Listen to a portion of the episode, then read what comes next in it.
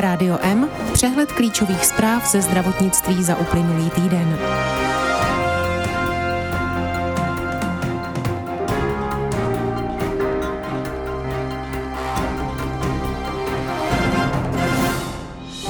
Váznoucí očkování má povzbudit kratší platnost testů. Na výměnu kloubu v brněnské nemocnici se čeká dva roky. E-poukaz na zdravotnické prostředky má být až od jara. Vědci z UOHB vyvinuli nová a odolnější antibiotika. Od ledna 2022 se rozšíří úhrady dobrovolných očkování. Lékařem roku je kardiolog Zdeněk Stárek z Brněnské fakultky. Platy zdravotníků v příštím roce vzrostou o 6% Nobelovu cenu za medicínu získali Julius a Pataputian. Po deseti letech loni celosvětově vzrostly úmrtí na TBC. Společnost Roche požádala o registraci proti covidu pro pacienty od 12 let. Dodatečná a posilovací dávka proti COVID-19 není totéž. Rádio M z Českého zdravotnictví. Váznoucí očkování v Česku má povzbudit zkrácená platnost testů na koronavirus a hovořit se začíná i o uznávání bezinfekčnosti až po přeočkování třetí dávkou vakcíny. Možná se zkrátí i 14-denní karanténa. Za současných podmínek se uznává negativní výsledek PCR testu po dobu sedmi dnů, antigenního testu pak tři dny. Nově má antigenní test platit jen jeden den a PCR test tři dny. Změny v opatření by mohly podle odhadu hlavní hygieničky České republiky Pavly Svrčinové začít platit od pondělí 25. října. Podle ní je zkrácení platnosti testů motivací proto, aby se lidé nechali naočkovat. Již nyní testování stojí plátce pojistného měsíčně zhruba 1 miliardu korun. V případě zkrácení intervalu lze očekávat vyšší výdaje z veřejného zdravotního pojištění.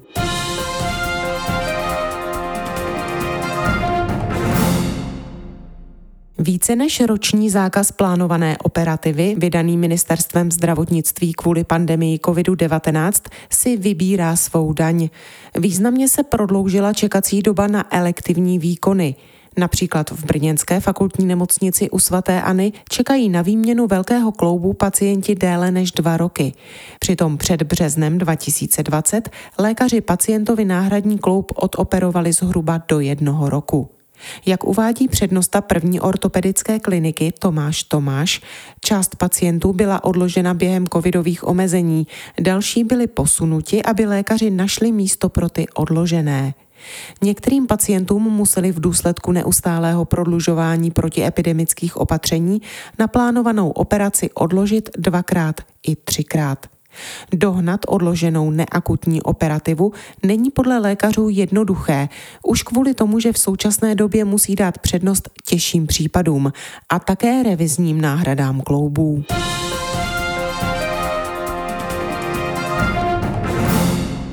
Nový zákon o zdravotnických prostředcích zavádí do praxe e-poukaz na zdravotnické prostředky.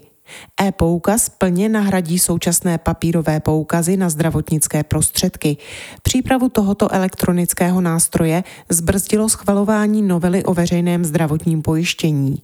Ministerstvo zdravotnictví ve spolupráci se státním ústavem pro kontrolu léčiv ve věci e-poukazu na zdravotnické prostředky již ale připravilo prováděcí vyhlášku.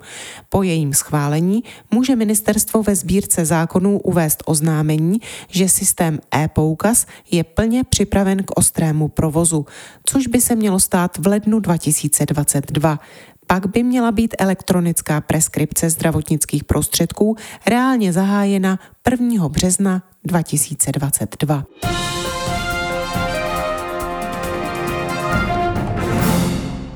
Vysoká spotřeba především širokospektrálních antibiotik ve společnosti způsobuje, že se stále více kmenů bakterií stává vůči nim rezistentní. Vědecký výzkum v posledních deseti letech přitom nepřináší závratné změny. Výjimkou mají být tzv. lipofosfonoxiny, Podle odborníků jde o velmi nadějnou novou třídu látek s antibiotickými účinky, které vyvinuli vědci z týmu Dominika Rejmana z Ústavu organické chemie a biochemie Akademie věd České republiky. Ve své práci spolupracovali i s Liborem Krásným z Mikrobiologického ústavu Akademie. Těmto nadějným antibiotikům se daří odolávat bakteriím. Také účinkují pouze na povrchu bakterie, díky čemu působí ve srovnání s ostatními antibiotiky rychleji a účinněji.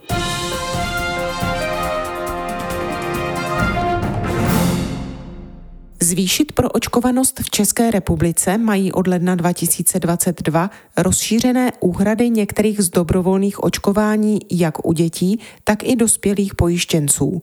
Změny do očkovacího kalendáře hrazených vakcín přináší novela zákona o veřejném zdravotním pojištění. Prevenci především onkologických onemocnění má od příštího roku posílit rozšířená úhrada vakcíny proti lidskému papilomaviru – od ledna 22 vakcínu zdravotní pojišťovna dospívajícím uhradí i po dovršení věku 14 let. Ovšem za podmínky, že se proti HPV nemohli s ohledem na svůj zdravotní stav očkovat ve stanoveném termínu, tedy mezi 13. až 14. rokem věku. Úhrady se od nového roku rozšíří i u očkování proti meningokokovým infekcím. Nově by jej měly zdravotní pojišťovny zaplatit mládeži ve věku mezi 14. a 15. rokem. Posílit prevenci a snížit počty nakažených klíšťovou encefalitidou má i rozšířená úhrada očkování proti této infekci. Nově za očkovací látku nebudou platit pojištěnci starší 50 let. Další změnu dohrazených dobrovolných očkování přináší novela i pro zdravotníky. Právě jim každý rok zaplatí jejich zdravotní pojišťovna vakcínu proti chřipkovým virům.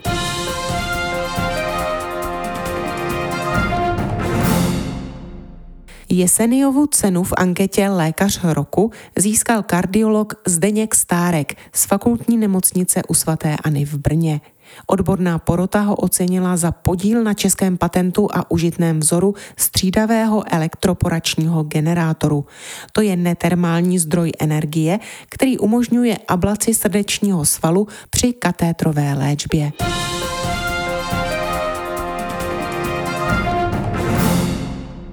Od ledna 2022 vzrostou stávající úhrady z veřejného zdravotního pojištění všem zdravotnickým zařízením o 7% V součtu tak půjde podle odhadu České lékařské komory o 11 miliard korun.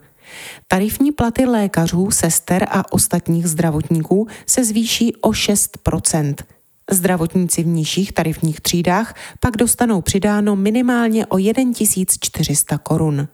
Na konečném navýšení se shodli zástupci České lékařské komory a odboráři s předsedou vlády Andrejem Babišem, ministrem zdravotnictví Adamem Vojtěchem a náměstkem ředitele Všeobecné zdravotní pojišťovny Davidem Šmehlíkem.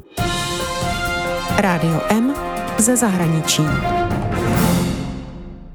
Nobelovu cenu za medicínu letos dostali američané David Julius a Adam Pataputian za objev receptorů teploty a hmatu. Oznámil to Stockholmský karolínský institut. Objevy oceněných Nobelovou cenou za fyziologii a lékařství podle institutu umožnili pochopit, jak mohou horko a chlad a mechanické síly podnítit nervové impulzy, které lidem umožňují vnímat a přizpůsobovat se okolnímu světu. Čerství laureáti přišli s průlomovým objevem receptorů TRPV1, TRPM8 a kanálku piezo.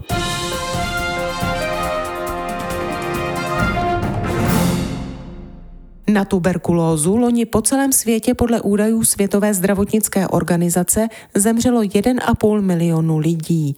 Ve srovnání s předchozím rokem jde o mírný nárůst, a to poprvé po deseti letech, kdy počty úmrtí na TBC každoročně klesaly. V roce 2019 na následky TBC zemřelo o 100 tisíc lidí méně. Důvodem nárůstu zemřelých na TBC je podle VHO pandemie COVID-19. Podstatně méně lidí se totiž na TBC testovalo i léčilo.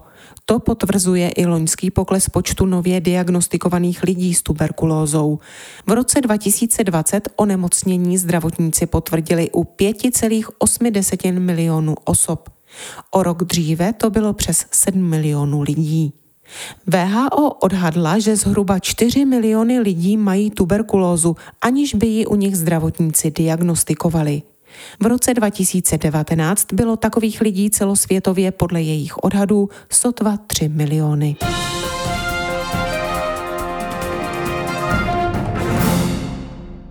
Společnost Roche požádala o evropskou registraci přípravku Regenkov 2 pro léčbu COVID-19 u pacientů starších 12 let.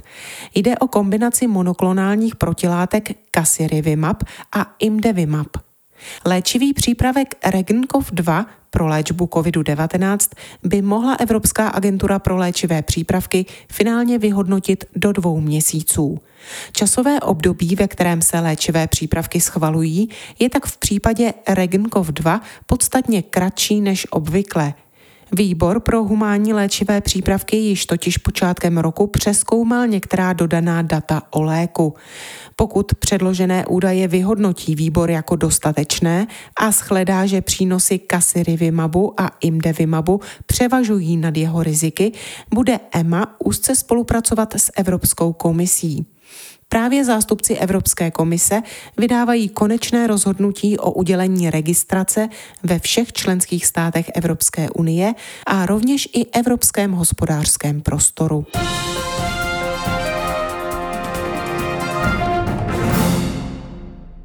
Třetí dávku vakcíny proti COVID-19 mohou dostat lidé s oslabenou imunitou již 28 dní po druhé dávce. Pak je to dodatečná dávka. Ostatní si budou moci posílit imunitu třetí dávkou už 6 měsíců od plné vakcinace a je to posilovací dávka. Silně oslabená imunita, především u pacientů po transplantaci orgánů, je důvodem pro podání dodatečné dávky vakcíny proti COVID-19. Uvedl to výbor pro humánní léčivé přípravky Evropské agentury pro léčivé přípravky. K podání doporučuje očkovací látky Comirnaty od společností Pfizer a BioNTech a Spikevax od firmy Moderna. Tolik zprávy, které připravila Marcela Alfeldy Šperkerová.